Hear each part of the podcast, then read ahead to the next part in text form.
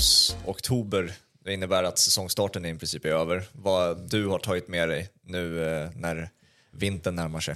Du tänker på Champions League? Eller Ja? Champions League har ju precis startat då, men det Mm. blir ju liksom det blir liksom avslutningen på början av säsongen lite, så det, Mm. där blir det ju lite, man drar slutsatserna av vad, vad som sticker ut och inte efter första omgången. Mm.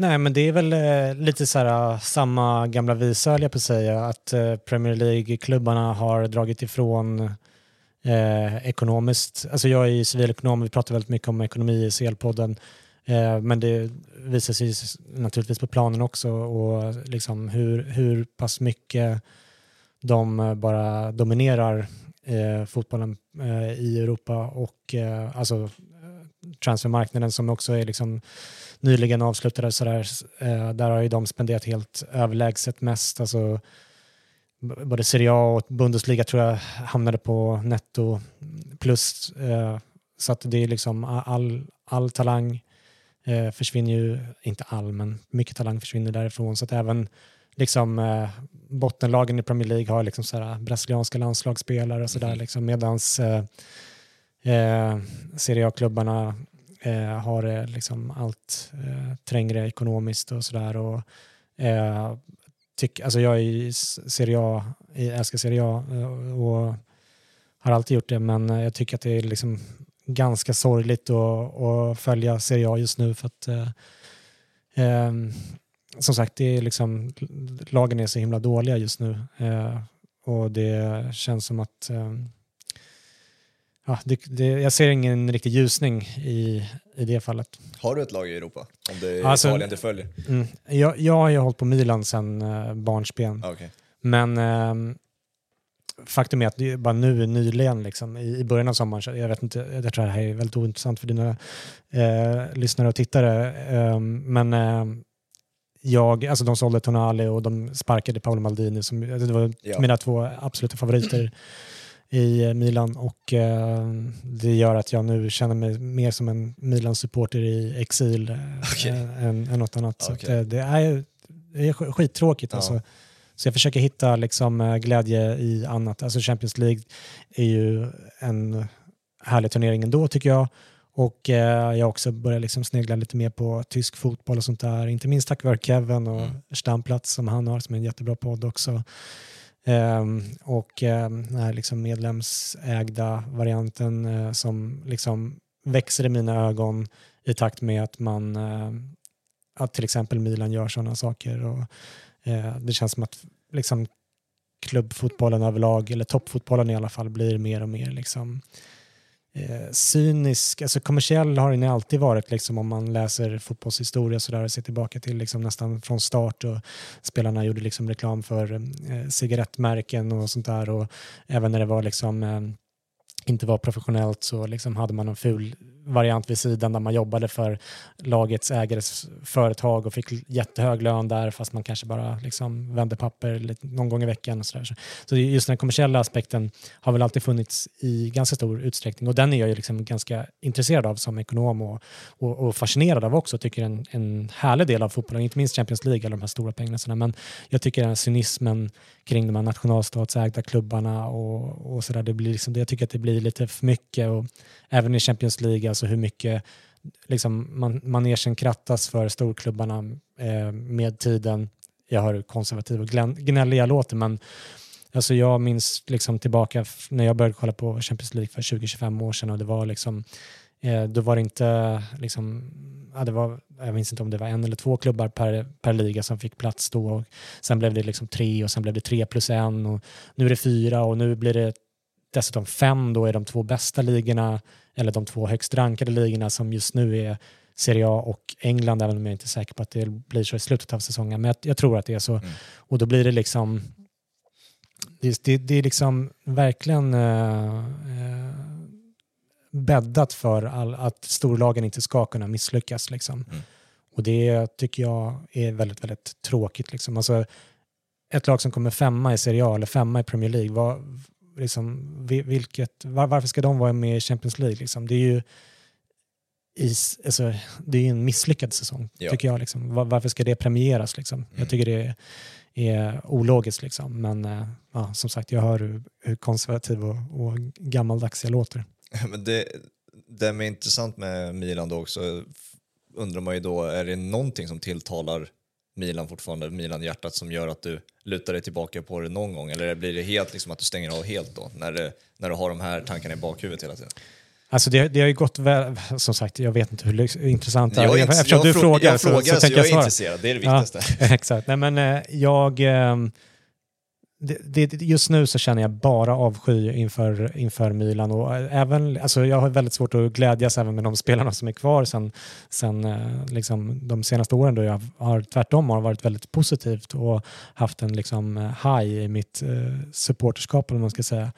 Eh, då har man liksom kunnat glädjas med alla andra spelare som jag tycker i grunden är, verkar liksom sympatiska. Sådär. Men väldigt mycket av glädjen har försvunnit för mig personligen då, när man har liksom, eh, sålt lagets hjärta i Tonali. Eh, sånt har man gjort tidigare med, med Kaká till exempel, Zlatan, Thiago Silva och sådär tidigare men då har det ändå varit liksom när de har spelat i klubben ganska länge och eh, det är liksom ja, man kan misstänka att deras kommersiella värde är på väg ner. Eh, klubben har varit utsatt ekonomiskt och liksom gått minus. Nu har man tvärtom för första gången på 17 år gått plus i eh, böckerna. Liksom. Och att man i det läget ska sälja eh, klubbens hjärta som jag tycker Tonali är och den som sålde överlägset mest tröjor i eh, shoppen och sådär. Liksom. Och dessutom sparka Paolo Maldini som har liksom legat bakom hela den här eh, uppgången från banter-eran liksom, Mm. och fått klubben på, på plus i, eh, i ekonomiska termer och eh, ja, tagit dem till Champions League-semi eller Champions League semi och, och Scudetto och så vidare. Så, där. så jag tycker det känns eh, ja, väldigt eh, liksom, tråkigt. Och, eh, ja, jag, vet inte, jag, jag kanske är mer fotbollsromantisk än, än jag tänkt mig innan. För att eh, jag, jag, jag, jag, nu hoppas jag bara att de ska förlora varje match. Jag kan tänka mig många relaterar till det också eftersom jag har ingen klubbtillhörighet på det sättet så jag liksom, jag kan förstå och sympatisera med det men jag kan inte relatera till det på samma sätt. Eh, och jag älskar fotbollen på grund av fotbollen, alltså det, själva spelet som spelas på planen. Men eh, jag tror det lär ju vara en ökande trend att folk förlorar sin kärlek för den klubben man en gång hade. För, framförallt ute i Europa, här i Sverige är annat. Men det, det känns ju, och framförallt Milan kanske inte är de som man tänker, ut, tänker först och främst på när det är så en, ett lag man tappar kärlek för, en klubb man tappar kärlek för. Det finns ju andra exempel som är mycket mer extrema. Jag menar, hur mår PSG-fans numera Exakt, till exempel? ja. Det, det finns ju många av dem där. eh, Och Manchester. City, eh, liksom, eh, Newcastle-supporter och så vidare. Så här. Men alltså, jag, jag tror att jag är i, i, verkligen i minoritet här. Alltså, jag, jag tycker att det verkar som att även de supportrarna verkar tycka att det är ganska nice när de här liksom, eh, spelarna kommer in och de köper alla de dyraste. Ö- Överlag så tycks supportrar vara eh, ganska liksom, eh, inte lättköpta men har ganska kort minne och var beredda att gå med på ganska mycket. Och så där. Och, men jag tycker inte att, att man ska eh, se ner på det. Alltså jag inser ju också att fotboll är liksom en... Eh, det är en, eh, någonting att, att liksom ägna sig åt på sin fritid när man har varit på jobbet och man har försökt ta hand om liksom familjen och gjort Mm. liksom, eh, ja, kommer hem och så vill man bara sätta sig ner och kolla på tv och fotboll och sådär och koppla av liksom och att man ska behöva ta någon slags eh, moralisk ställning och, och sådär. Liksom. Jag fattar att man inte pallar det men jag tycker att det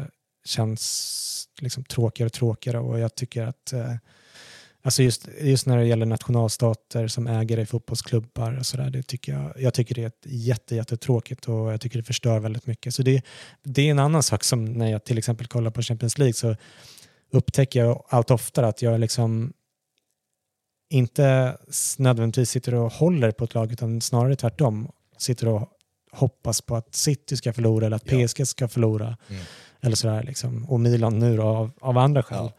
Ehm, jag vet men som sagt, jag tror att jag är, är, är verkligen i min- minoritet där, men eh, Nej, jag, alltså jag tror att många håller, alltså håller med om, när vi såg Champions League-finalen nu senast, Inter City. Jag tror många hejade på Inter av den anledningen, av att man inte ville Mm, se City exakt. vinna. Ja, ja, ja. Av den exakta anledningen. Liksom. Mm. Så jag tror att det blir mer och mer normalt nu. Alltså, Mm. att, eh, PSG har inte många fans utöver i Paris, City samma sak och Newcastle kommer bli samma om några år. Liksom nu I Sverige är det lite mer populärt i och med att eh, Isak är där, men de har ju redan sina, eh, sitt motstånd. Liksom, så att det kommer ju komma mer och mer. Liksom. Ja, eh, får väl hoppas det, men jag är inte lika säker på det. Så jag tycker att eh, Alltså mm, om man ser till eh, Newcastle, eh, det verkar det som att de eh, vande sig vid tanken på saudiska ägare väldigt snabbt Ja. där och dök upp i de här liksom shake-kläderna och sådär. Och så, ja, det kanske liksom, deras ägare kanske inte var så förtjusta i det, men du vet, Mm. de eh, inte bara accepterade utan tog till sig den här eh, rollen eh, ganska snabbt. Sen vet man ju aldrig, de som syns är ju de som fortfarande går på matcherna eftersom det är där kamerorna finns så att säga. Mm. Men eh, jag tycker att liksom, det verkar förvånansvärt svårt för de här supporterleden eller de liksom, eh, fraktionerna inom supporterkulturen eh, där att få liksom, svung i sina protester. Mm. Alltså Manchester United nu har ju gjort några protester mot Glazers av, av andra skäl. då, Men, men det, är liksom, det är ett par tusen som pallar det. Resten av liksom, publiken är bara där och sen så går de hem och så skiter de i det. Liksom, och, eh, jag, eh, med, till exempel när Chelsea blev av med eh, Abramovic till slut efter eh, kriget startade och sådär och det blev uppenbart för de flesta antar jag hur, liksom, vilka kopplingar han, hade Mm. till, eh, till eh, Putin och så vidare. Så här, då tänker man ju sig, liksom, eller jag tänker mig i alla fall, att ah, men nu, nu kanske de ja, fattar. Och, men då, när då, då sjöng de ju hans namn på läktarna efteråt och ville ha tillbaka honom. Så här, ja, jag vet inte riktigt hur, hur, eh, hur de resonerar, så där, men, eh, men som sagt, jag känner mig min minoritet. Mm. Ja, men jag tror inte det heller, på samma sätt tror jag inte heller det biter på de här pamparna på samma sätt. Alltså när United-fansen lyckas eh, alltså, skjuta upp den största matchen i England, United-Liverpool, för en, hur många år sedan det var nu, tre år sedan eller något sånt där. De protesterade så pass mycket att den matchen behövde ställas, eh, ställas in och skjutas upp. Alltså, det bet ju inte på Glazers överhuvudtaget nu när man ser tillbaka på det. Liksom. Det gjorde ju ingenting. Nej. De är fortfarande kvar. Och det, man vet ju inte hur det nu kommer bli med om man säljer till Qatar eller inte, men de, de rör sig inte snabbt i alla fall, det gör de inte. Så att det, även fast om man till slut lyckas med en protest eller vad det nu är, en stor, stor grej, så verkar det inte bita på dem heller. Så stora är de ju. Nej, eh, jag håller helt med. Och sen så i England så får jag intrycket av att det blir mer och mer eh, eh, turister som går på matcherna och så vidare. Alltså, nu har jag, jag har varit på Anfield till exempel och det där var ju ett jäkla tryck och det kändes inte alls som att det var bara turister. I det fallet var ju jag turist. Eh, men det kändes som att de flesta där hade ett, eh, ett ehm, en passion och, och så vidare och inte bara var där liksom, på affärsresa och liksom sådär. Utan, men jag, sen tror jag i och för sig att kanske Liverpool är lite grann eh, undantaget som bekräftar regeln i, i England. Jag Mm. vet inte exakt hur det ser ut i de, i de andra klubbarna men eh, eh, nu när jag var i eh, London i- ett annat ärende i, i våras så kollade jag på gå på United-match, West Ham United tror jag. Så, då, billigaste biljetterna var för så här 2000 spänn och sånt där. Och jag, jag misstänker att det blir svårt att, för liksom vanliga supportrar eller man ska säga, Mm. att gå på de matcherna. Och det kanske är till de här ägarnas eh, för deras bästa, eller så att säga. det är kanske är det som räddar dem på något sätt. Att här, de stora supporterprotesterna på plats kanske inte får eh, momentum tack vare att en stor del av de som går dit inte är supportrar i den bemärkelsen. Ja, just det.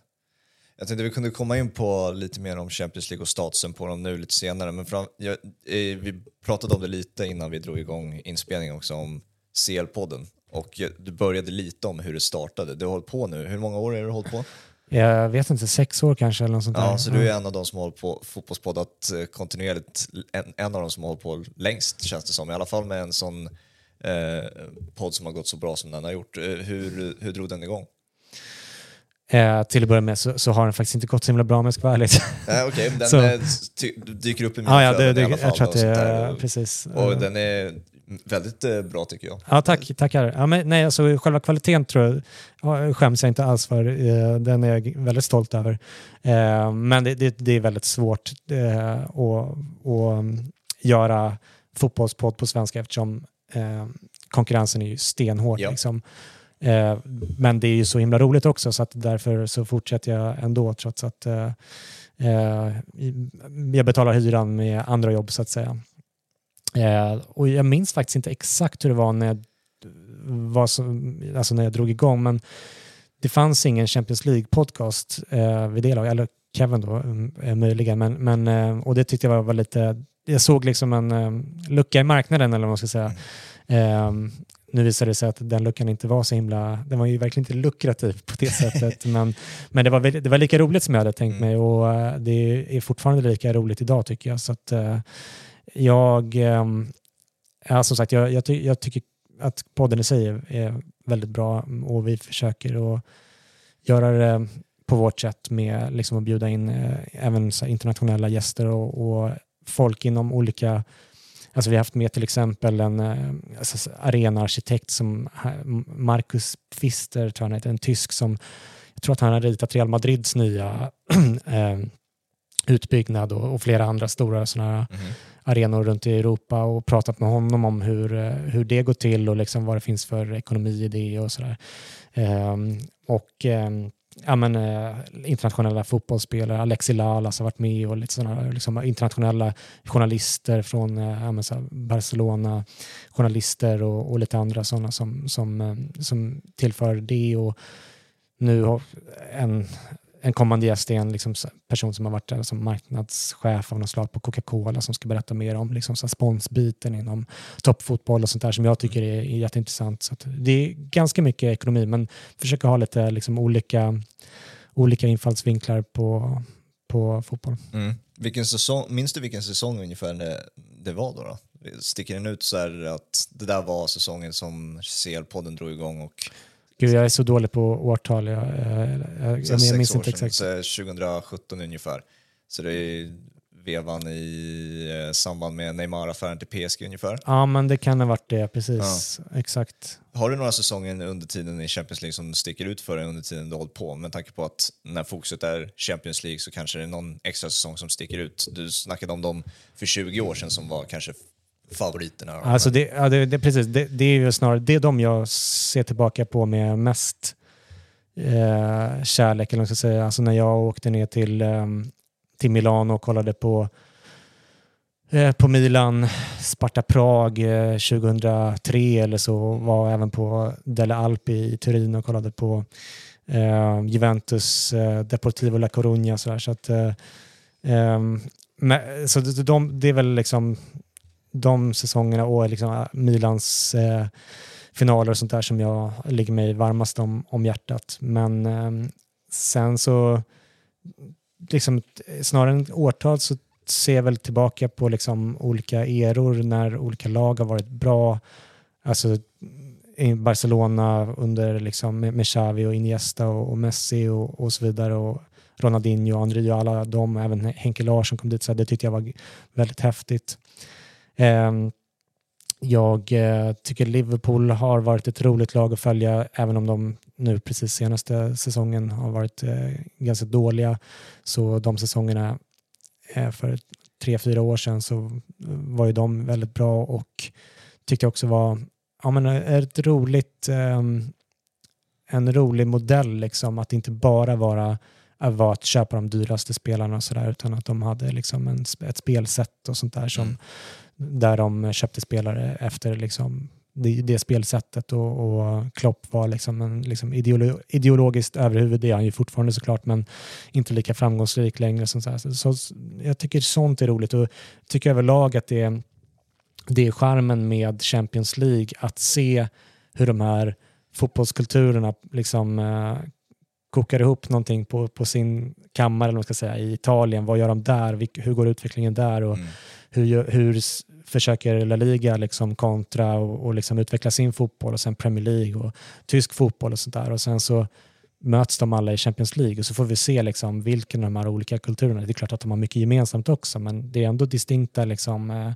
eh fotbollskulturer på många sätt också. Mm. Och så får man se liksom, när, de, eh, när de sammandrabbas, liksom, vem, vems modell är bäst. Liksom. Mm. Och där är det ju, även om, om eh, vi har liksom regerande Premier League-mästare nu så har det inte sett ut så eh, senaste decenniet sådär utan eh, det har ju varit mycket eh, Real Madrid och eh, Barcelona innan dess och sådär så att, eh, och Bayern München också så att det, även om Premier League rent ekonomiskt är väldigt överlägset just nu så, så är det inte så att de dominerar fotbollen i Champions League på det sättet. Eh, alltså nu senast hade vi liksom eh, eh, tre stycken italienska lag i, i eh, semi eh, och mm. eh, trots att de går dåligt. Så, så att, och om man ser till även transferfönstret nu i somras så tycker jag ändå att det sticker ut när det gäller Premier League att de allra bästa spelarna tycks inte vilja gå dit ändå. Alltså om man ser till i somras med Jude Bellingham, liksom, alla var så himla övertygade om att han skulle gå till Liverpool, inte minst Liverpool-supportrar och sådär. Ja. Men, men, när det kom till kritan så då blev det Real Madrid och samma sak när det gäller Kylian Mbappé till exempel. Sådär. Alltså, det är inte ens, det, alltså folk verkar inte ens se det som ett realistiskt alternativ att han skulle gå till Premier League och det tror jag inte riktigt att det är heller. Alltså, det är inte helt uteslutet. Vi såg till exempel Haaland gå till Manchester City, men det är ändå något av ett undantag. Eh, den andra stora övergången i somras var ju kanske Harry Kane då, som, som gick från Premier League ja. som är liksom eh, kapten i engelska landslaget och, liksom, och så vidare, så vidare som gick till Bayern München eh, som precis som Real Madrid är en, liksom, en klassisk eh, medlemsägd, till majoriteten i alla fall, i det fallet, klubb och så, så vidare. Så att, ja, det, det tycker jag ändå liksom känns att det, gör lite, alltså att det blir lite roligare att titta på, att det inte är så förutsägbart som man kan se. Och samma sak om, om man ser till, till Saudi. Det var mycket prat om Saudi i somras och med all rätt såklart, men om man ser till vilka spelare de eh, värvade så var det, alltså jag tror att det var en eller möjligen två av de hundra mest värdefulla spelarna enligt transfer, transfermarknadsvärdering då, mm. och den kan man ju naturligtvis ha åsikter om, men som gick till Saudi, så det var inte det var inte de här allra bästa utan det var ah, liksom, eh, ja, skiktet nedanför där och de som är på nedgång i sin karriär och, och sådär. Och det tycker jag också är lite hoppfullt, eh, även om vi får väl se hur det blir liksom, nästa sommar. Det kan ju vara så att det bara var liksom man värvar de spelarna som kan tänka sig gå dit nu och sen så nästa sommar så kanske fler liksom, ja men det kanske var okej där nere så, mm. så de dit. Jag, jag, tror inte det och jag hoppas inte det men eh, konstiga saker har ju definitivt hänt. Ja, nej men eh, det leder man ju in på kanske Champions League nu då, vad statusen är på själva turneringen just nu. Vad, vad sett till både så kvalitet men så status på storheten av Champions League. Eh, känns ju i alla fall inte som eh, den är på samma sätt som tidigt 2010-tal till exempel när vi hade de här otroliga matcherna, otroliga finalerna också. Mm. Känns inte riktigt som att vi är där. De senaste tre Champions League-finalerna till exempel känns inte riktigt som att det har varit på samma sätt. Jag vet inte om du, eh, hur vad jag du vet, ser jag, på statusen av Champions League? Alltså, jag är lite kluven. Jag eh, tycker att man eh, talar om eh, eh, liksom, eh, Champions Leagues död ibland sådär lite, lite opåkallat. Alltså, det är väl fortfarande så att Champions League-finalen drar liksom, eh, amen, dubbelt eller tre gånger så mycket publik som, som Super Bowl och sådär. jag vet inte om det finns, förutom VM-finalen, som är liksom ett större tv-moment i, i, inom mm. sport eller kanske generellt. Jag är lite, lite osäker där och Ehm, Ehm, jag tror att det är också ganska svårt att, att mäta tv-statistik numera eftersom en del är liksom, eh, online och eh, en del är linjärt och så vidare. Och så vidare. Ehm, eh, men och jag menar, totalt sett så det, det, jag vet inte, intäkterna om man ser till den biten i, inom toppfotbollen så har de väl liksom kanske stagnerat men Alltså jag tror att prispotten i Champions League är väl fortfarande liksom all time, time high, även om det kanske inte har gått upp så mycket senaste åren. Så där, så att, eh, och eh, intresset för fotboll tycker jag, det, jag tycker ofta det talas om att ja, men den nya generationen, mm. kids, de tittar inte på fotboll och så vidare. Så, där. så eh, jag ställer mig ändå lite frågande till det. Alltså, se till exempel vilka det är som är som är, har mest följare på Instagram, så här, men det är Cristiano Ronaldo som är liksom överlägsen etta i Mm. världen. Alltså före Kardashians och alla Obama och vem det nu kan Ja. vara, liksom alla andra sporter så där också. Och Messi är liksom kort därefter och, och, och så vidare. Och även fotbollsklubbarna har ju väldigt, väldigt mycket följare där om man nu ska se till bara just den aspekten. Ehm, och, så att jag, jag, jag, jag tycker nog ändå att det är Eh, att eh, statusen är ganska intakt. Eh, men det är möjligt att jag är, är partisk där. Ja, men jag tänker också så här, inte nödvändigtvis för intresset för att alla i det här rummet och säkert de de flesta liksom väljer att slå på Champions League-finalen när den sänds, liksom, för att det är ändå Champions League-finalen. Men jag tänker mer snarare kanske på om man jämför med tidigare år, så här, vad, om det är lika stort att vinna Champions League-titeln, om, det om man kan mäta de mjuka värdena på något sätt, liksom, att det är, kvaliteten kanske inte är lika hög längre som den var förut och sånt där. Och eh, storheten bland spelarna kanske inte finns där på samma sätt längre. Det är snarare de tankarna jag går ibland, så här, att kä- brinn, eh, intresset lika brinnande som det var förut. Liksom. Och det är där jag känner att det Ja, kanske- precis. Ja, men det, det är möjligt att det är lite sämre där. Ja, det är så svårt att säga. Liksom. Alltså, jag tänker till exempel om vi återvänder till Saudi i somras. Så som sagt, jag tycker inte att det, liksom, det slående var hur många spelare som gick dit. Jag tycker det slående var hur många av de största spelarna som tackade nej. För att, eftersom man förstår att i stort sett alla av dem har ett erbjudande på bordet där så, Ja.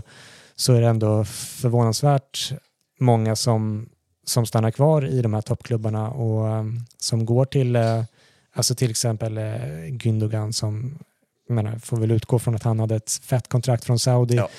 Nej, då gick han till Barcelona istället eh, eh, på free transfer. eh, eh, och jag tycker ändå att det, alltså den övergången och, många andra liknande övergångar tycker jag ändå talar för att, eh, eh, att det är fortfarande ganska stort för de här spelarna att spela i, eh, i Champions League. Eh, jag tycker att man ofta hör det. Liksom när de, det, är, det är klart man ska aldrig lita på fotbollsspelare. De, säger ju liksom, de är ju opportunister men jag tycker ofta de säger liksom att ja, men, möjligheten att spela Champions League gjorde att jag valde den här klubben för kanske den här klubben som, som inte kvalificerat sig i år. Så där. Så att, eh, men det, det är möjligt att liksom, stjärnglansen har falnat lite grann. Jag ska säga att jag såg faktiskt inte finalen senast, men Nej. det var av eh, liksom, dels för att Manchester City var i final och sen Inter med liksom, Milans rival. Ja. Så, liksom, det var lite pest eller kolera för mig, mig personligen där. Så att, eh, och plus att jag hade andra åtaganden i familjelivet. Liksom. Men, men ehm, på, på så sätt är i alla fall jag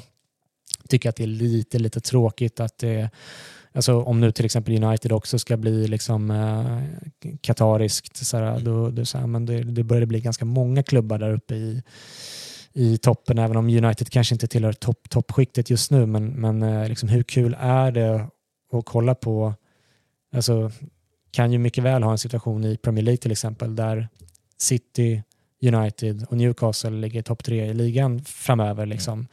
Nu ser det inte ut så precis just nu, jag är väl medveten om det, men att det liksom är tre Gulfstater mer eller mindre som, som liksom äger dem som toppar ligan. Så här. Jag, nu, nu verkar inte som att intresset för Premier League verkar ju liksom bara fortsätta att öka ändå. Så att, eh, som sagt, jag är säkert i, i minoritet, men för mig personligen så tycker jag väl att den typen av saker gör att det blir lite tråkigare. Plus då att de utökar så att det blir en femte klubb inom eh, de liksom största eller högst rankade ligorna som ska få en CL-plats och sånt där.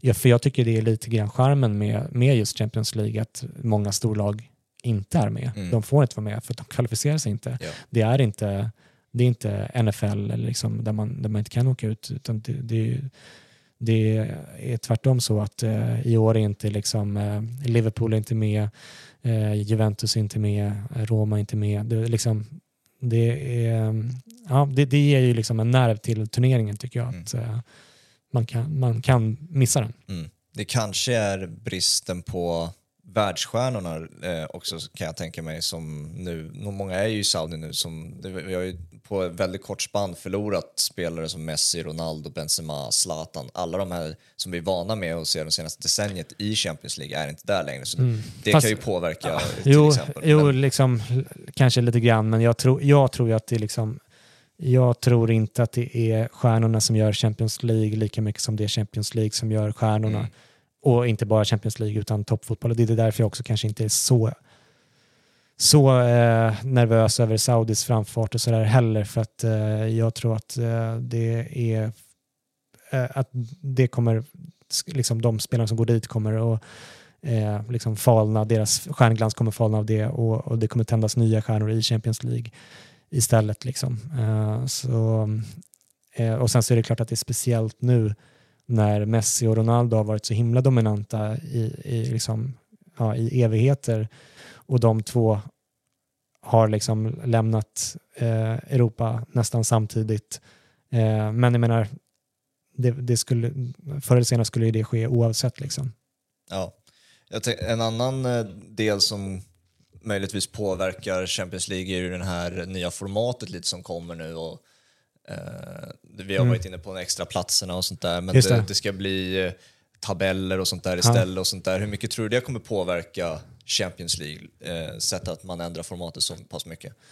Ja, alltså spontant så vill jag ju säga att jag tror att det kommer bli mycket sämre, men det kanske är liksom eh, mina egna känslor eh, inför alltså vad mina, mina egna preferenser som talar mer än, än uh, hjärnan så att säga. Alltså ja. den här schweiziska modellen som ingen förstår sig på, som verkar så himla obegriplig och som alla förstår bara har skapats uh, för att det ska kunna gå att spela fler matcher på ett liksom vettigt sätt utan att det blir alldeles för många matcher och så vidare. Så att, uh, jag är spontant väldigt negativt inställd till den naturligtvis grundtanken är ju såklart att det ska bli fler matcher och eh, att, de ska, att det ska bli fler toppmatcher eh, och så vidare. Mm. Eh, jag, som sagt, jag är väldigt negativt inställd till det själv, men samtidigt så, så som vi har varit inne på flera gånger, att supportrar är liksom, de glömmer ganska snabbt och det här är som sagt eh, det är, det är den underhållningen man har när man kommer hem från en slitig dag på jobbet ja. och, och sätter sig ner i soffan och, och då, då nöjer man sig säkert med, med det också. Så blir det lite fler matcher så kanske det blir kul och så vidare. Ja. Så att, eh, och sen så finns ju alltid det här liksom hotet om Super League över, liksom hängandes över liksom hela turneringen liksom som gör att man som supporter också kanske är beredd att svälja sådana här förändringar eh, därför att det finns ett ännu sämre alternativ som som är eh, i allra högsta grad tänkbart eh, eh på ja, både på kort sikt och på lång sikt. Liksom. Så att om det här är någon slags kompromiss för att liksom, storlagen ska få sitt så kanske, det, kanske man köper det.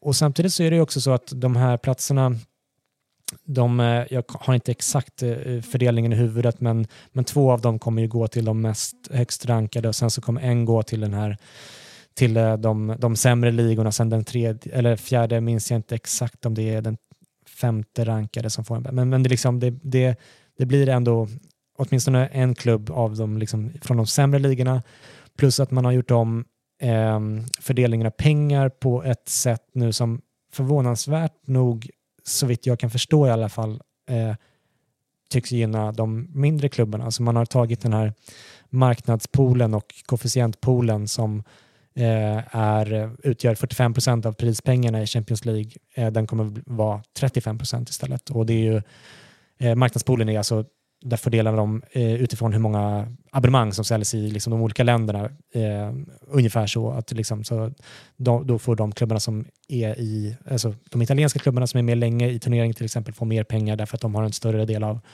av eh, tv-marknaden än om en holländsk klubb går lika långt. Mm. Eh, och den här koefficientpotten är ju den som är eh, baserat på, jag tror att det är de tio senaste säsongerna, alltså hur, väl man har, eller hur långt man kommit i turneringen. Så det är ju ett sätt för liksom, liksom storklubbarna att liksom få lite mer av kakan.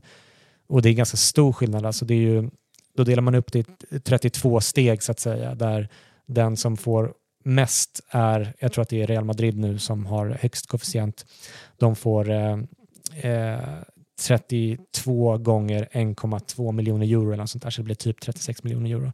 Det är väldigt mycket pengar och de som är sämst på koefficienten då när man startar, de får en sån andel, alltså 1,2 miljoner euro. Så det är liksom väldigt stort, eh, stor skillnad där. Yeah.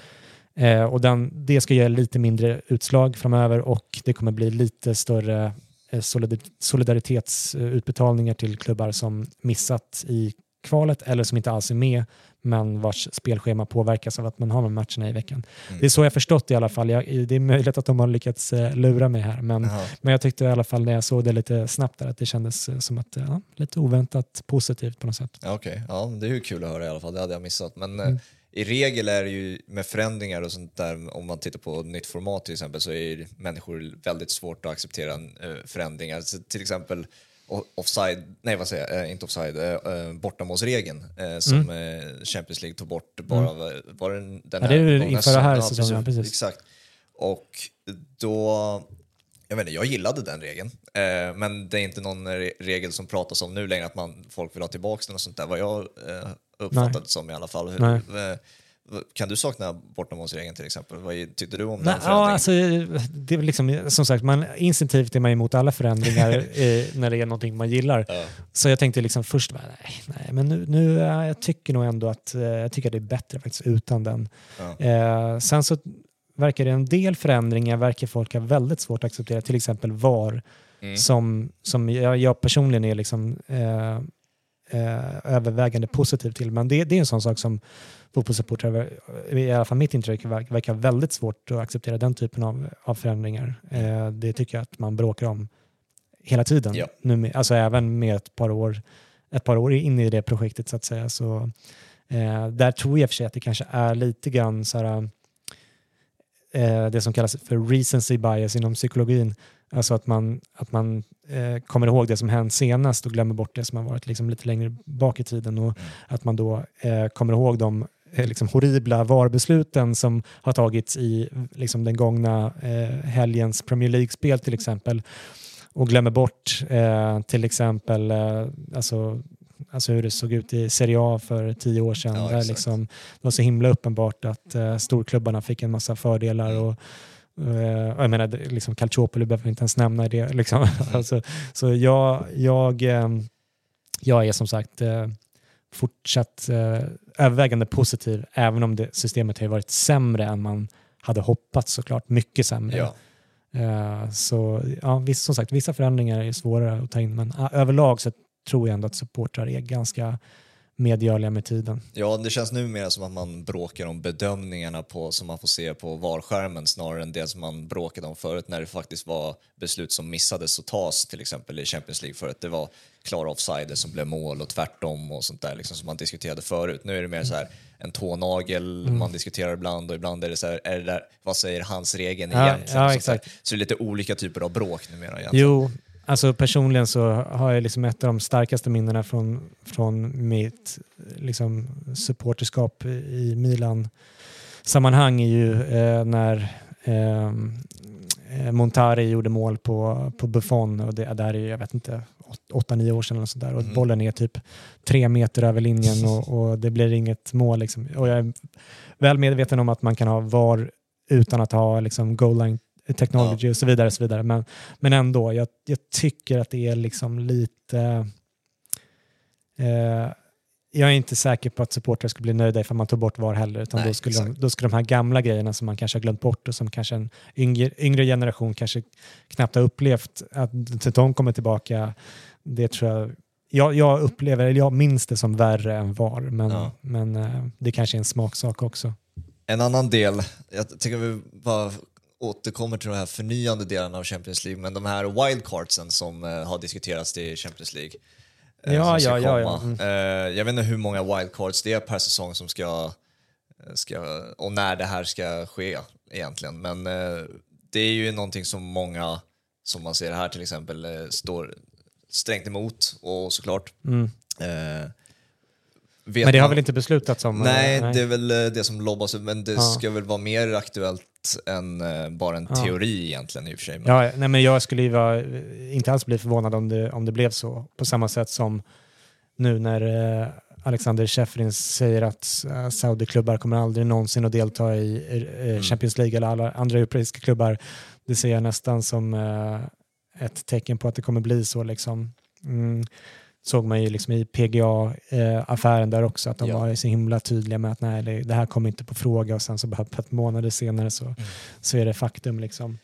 Eh, det här är ju den typen av eh, saker som jag tycker är total dynga och som jag hoppas absolut inte blir fallet. Och en av få frågor som jag möjligen skulle kunna se bli liksom en lite uppståndelse kring bland supportrar. Eh, alltså Super League-lanseringen, färskt i minne och så vidare. Det var ju en sån sak som var liksom ett eh, eh en sån sak som fick supportrar verkligen så här balla ur och säga mm. men hit men inte längre. Men eh, ja, det, jag tror att liksom strategin från, från de här stora klubbarna efter det har nog varit att försöka liksom smyga in det. Ja. Till exempel genom att göra om Champions League-konceptet så att ja, fler klubbar från de största ligorna får en plats, en 50-klubb nu som sagt. Eh, och sen den här typen av eh, skitbeteende som liksom, det är så uppenbart för alla att det inte kommer från supporterhåll. Liksom. Eh, och de eh, bettar då på att supportrarna inte ska orka mm. liksom, ta sig ur soffan och protestera mot det här. Ja.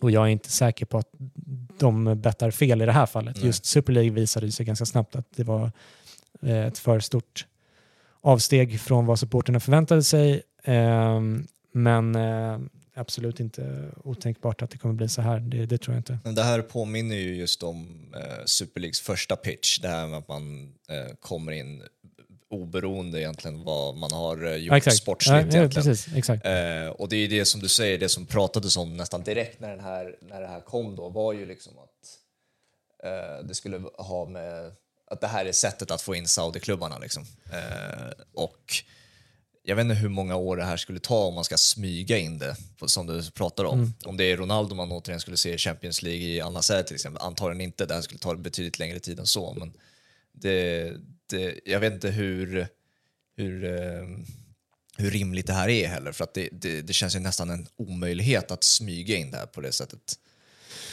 Ja, jag vet inte riktigt hur de, hur de har tänkt sig att göra, men eh, alltså, jag, jag, tycker det finns liksom eh, skäl till eh, en viss pessimism ändå. Man kanske tar ett eh, lite, liksom, ger ett lite bryskare förslag först eh, för att liksom hedga mot ett annat förslag som man egentligen är det som är målet. Liksom. Man kanske säger att ja, men vi ska ha eh, tio wildcards och sen så protesterar folk mot det. Ja, Okej, okay, men det blir bara två då. Och sen så känner sig fotbollssupportrarna lite så här, som att de har blivit sedda fast de i själva verket har blivit totallurade. Liksom. Mm. Mm, ja, jag, jag, vet inte, men som sagt, jag, jag, jag, jag, tycker det vore väldigt, väldigt, väldigt tråkigt.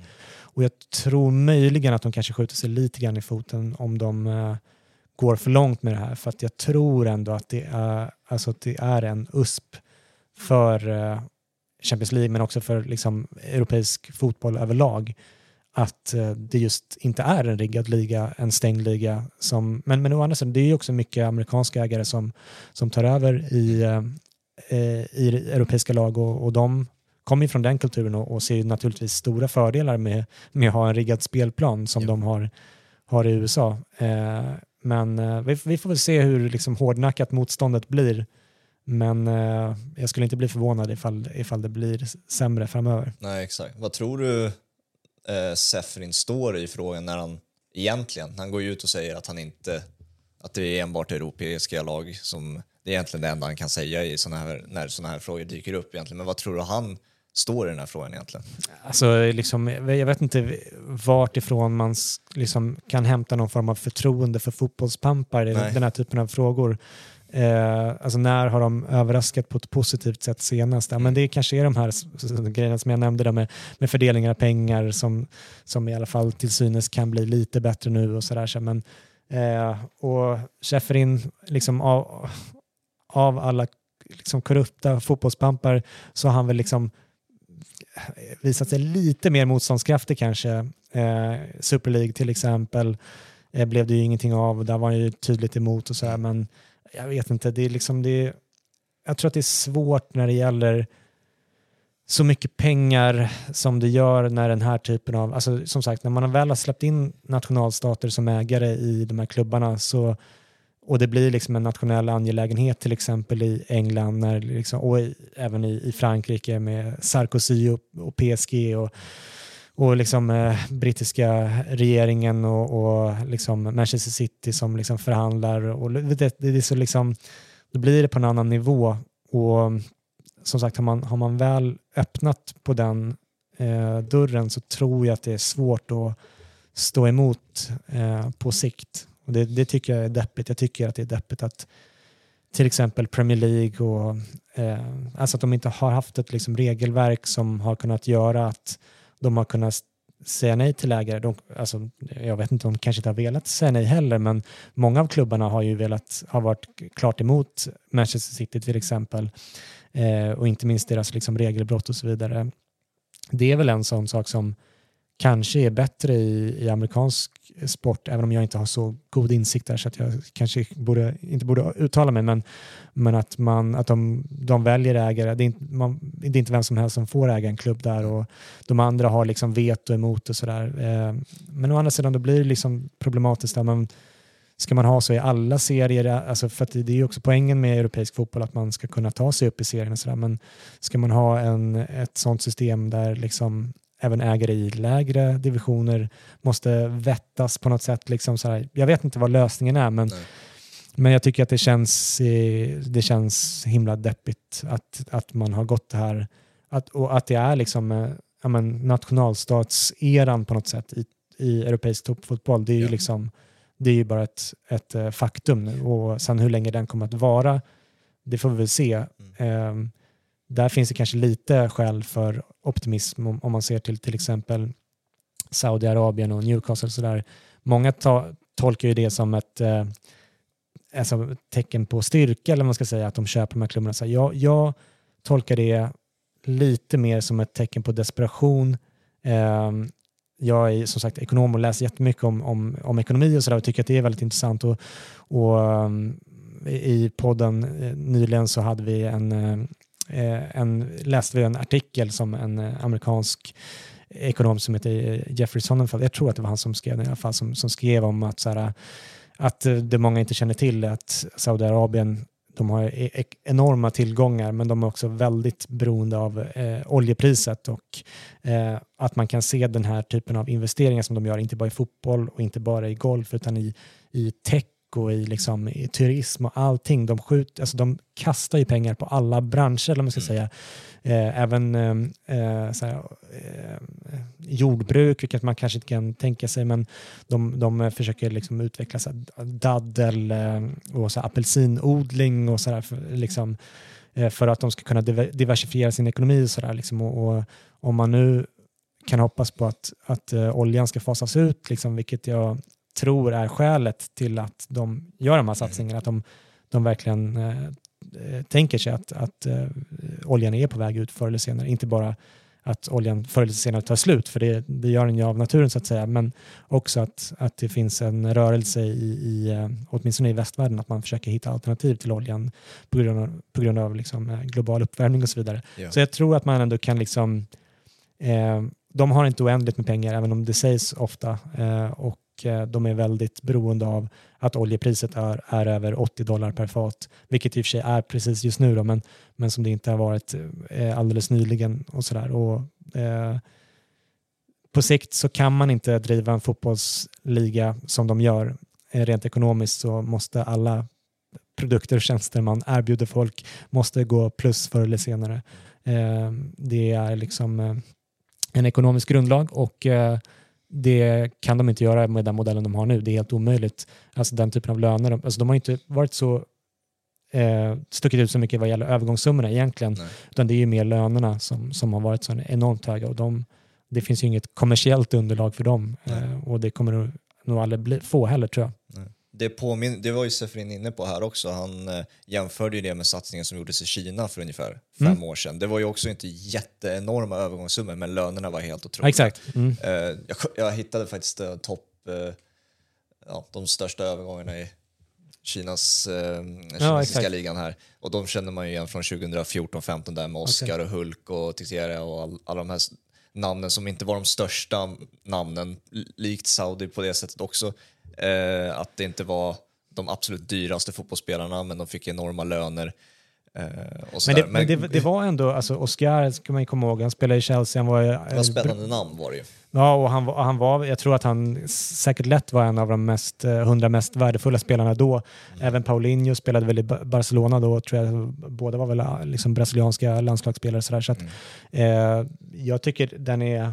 ehm, Är det en rättvis jämförelse eh, de två emellan tycker du? Eller vad ser skillnaden? Jag tycker också initialt så har vi tagit den jämförelsen i CL-podden också Mm. och, och jag tror att det är många som har glömt bort den, den satsningen nu och Ja. det har funnits andra sådana satsningar eh, tillbaka i historien med liksom, eh, men, japanska ligan och alltså MLS har försökt och lite Ja. sådär. Så, att, det, det är liksom inte helt unheard of att, ett, ett, eh, att ett land får feeling och börjar sprätta pengar omkring sig. Sen så vet jag inte om, det beror ju på hur långsiktiga de är också. Alltså I Kinas fall så jag ska inte säga att jag är någon expert på det, men det, det kom ju ganska snabbt en del politiska förändringar där som gjorde att de tvärtom, för först så uppmuntrade ju eh, liksom kommunistpartiet den här satsningen, Ja.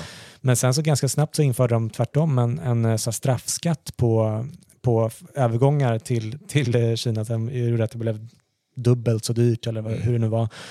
Ehm, och då um, dog den ju ut ganska eh, snabbt och sen så eh, ja, jag, återstår att se, men jag är inte säker på att alla de fotbollsspelarna som spelade kinesiska ligan är helt nöjda med vad de fick där. Alltså, till exempel under covid så eh, alltså, då kan det vara ganska skönt att bo i en rättsstat där man inte bara liksom låser in folk Ja. eller liksom gör en massa helt galna saker.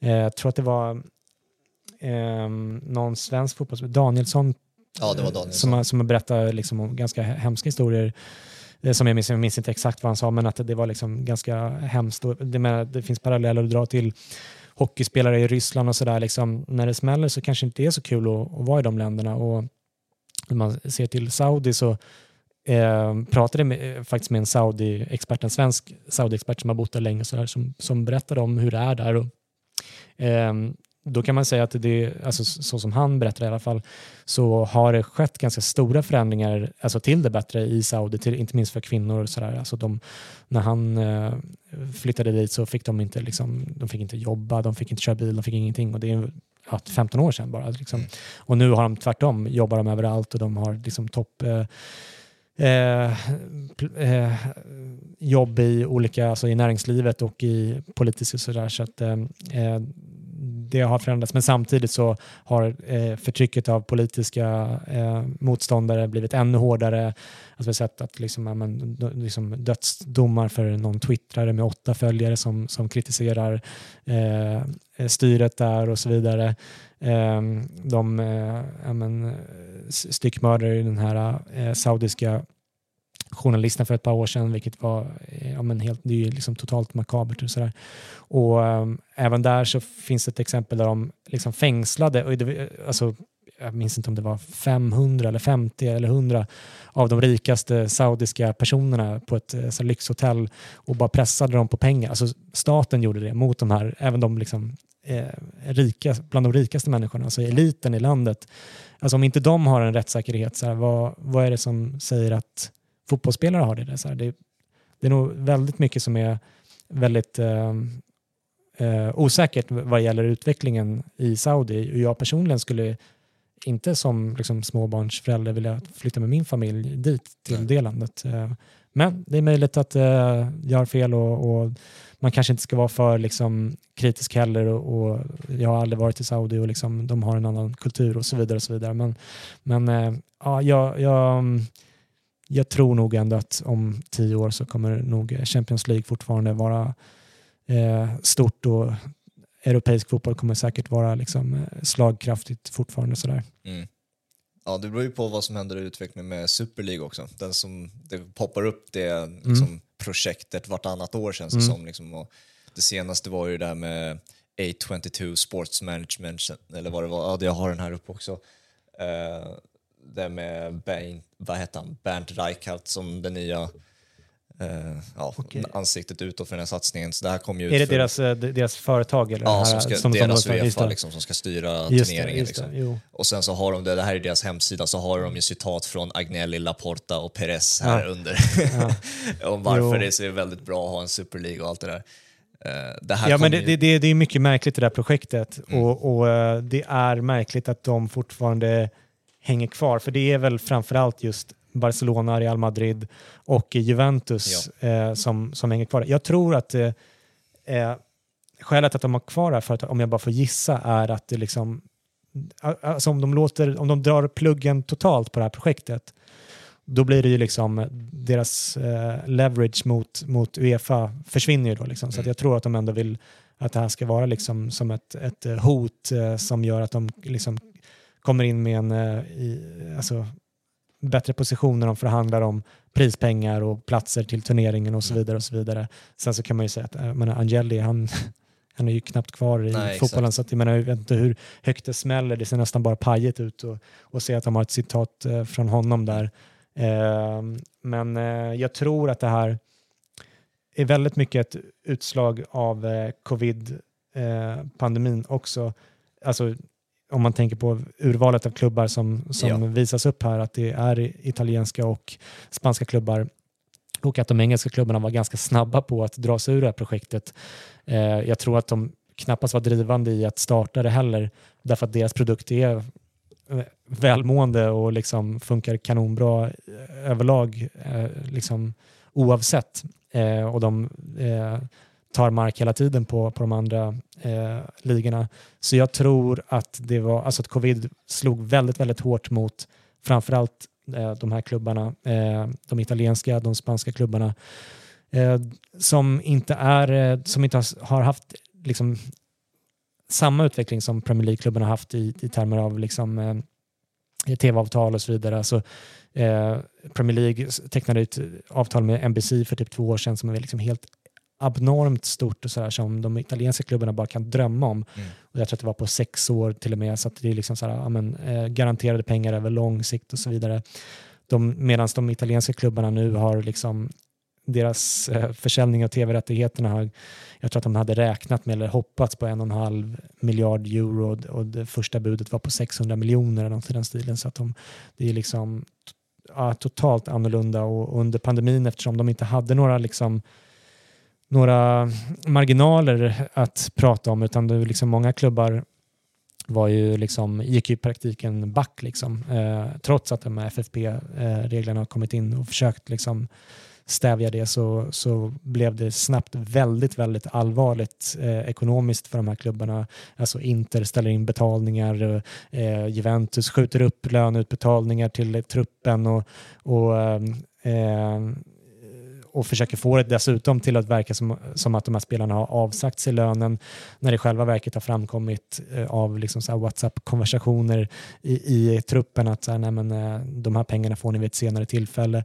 vilket då gör att de eh, Eftersom de är börsnoterade så, så kan de eh, åka dit, för där är ju jättereglerat inom, när man är börsnoterad, alltså Mm. hur, hur informationen ska nå marknaden och så vidare. Så att eh, Juventus, jag vet inte hur många så här rättsliga eh, tvister de har nu eh, mot sig, alltså det kommer ju typ en i veckan nu. Ja. Eh, så att de är extremt eh, hårt ansatta. Eh, så för dem kanske det make sense att vara kvar i ett sånt här knasigt projekt på något sätt. Medan eh, jag tror att, jag tror att eh, Premier League-klubbarna med liksom Alltså de vill inte bli av med, med eh, den europeiska liksom, turneringen. Det är betydelsefullt för dem också. Det är mycket pengar för dem också. Men de är nog mycket, mycket mindre angelägna om att de ska bryta sig ur. Sådär, utan de tror jag överlag tycker att liksom, Champions League är ganska bra. Även om de, liksom, som sagt, mycket amerikanska ägare där också som alltid ser till att liksom, eh, trots att pengarna som sagt är all time high så, där, så mycket vill alltid ha mer inom eh, businessen eh, så de trycker säkert på lite grann men de har också mer att förlora liksom, så att eh, de är nog inte lika angelägna. Nej. Nej, men jag gillar att det har blivit lite mer, eh, nu efter den här timmen har det blivit lite mer optimistisk ton kring all, ändå trots allt som händer runt om eh, Champions League kan man säga och toppeuropeisk fotboll så verkar det ändå vara hyfsat optimistiskt ändå från din sida vilket är det, jag inte förväntade mig när, vi skulle, när jag tänkte att vi skulle ta upp de här ämnena i alla fall, att det, det finns ett ljus i tunneln på ett sätt. Vilket många väljer att inte se det så, många ser ju bara det här som väldigt negativt allting. Ja, jag vet inte. Jag tycker, jag tycker det låter ganska pessimistiskt, men, men, eh, men eh, jag, tror, eh, liksom, jag tror ändå att det finns en grundkraft i, liksom, i, i europeisk toppfotboll som, som jag tror är ganska stark och som har liksom eh, ja, som har stått emot ganska mycket innan också. Mm. Och eh, jag tror att eh, fotbollssupportrar uppskattar liksom, kultur och historia och, och, att det finns även i de här länderna, till exempel Italien, även om det går dåligt för dem just nu så, så tror jag att de här kulturella värdena betyder mycket, att fotboll är en, en del av livet där och att alla kan fotboll där. De har fortfarande väldigt bra tränarutbildningar och, och så vidare. och så vidare. Sånt där. Jag tror att det spelar ganska stor roll. Så att, eh, eh det finns väl hopp eh, om livet där med tror jag. jag tycker vi avslutar på det, det låter jättebra. Mm. Eh, stort tack att du kommer. Ja, tack så hemskt mycket för att du fick komma, det var jätteroligt. Jätteintressant samtal tycker jag. Hoppas ni som lyssnar också tycker det. Vi hörs snart igen så ses vi säkert om en vecka. Ha det bra, tja!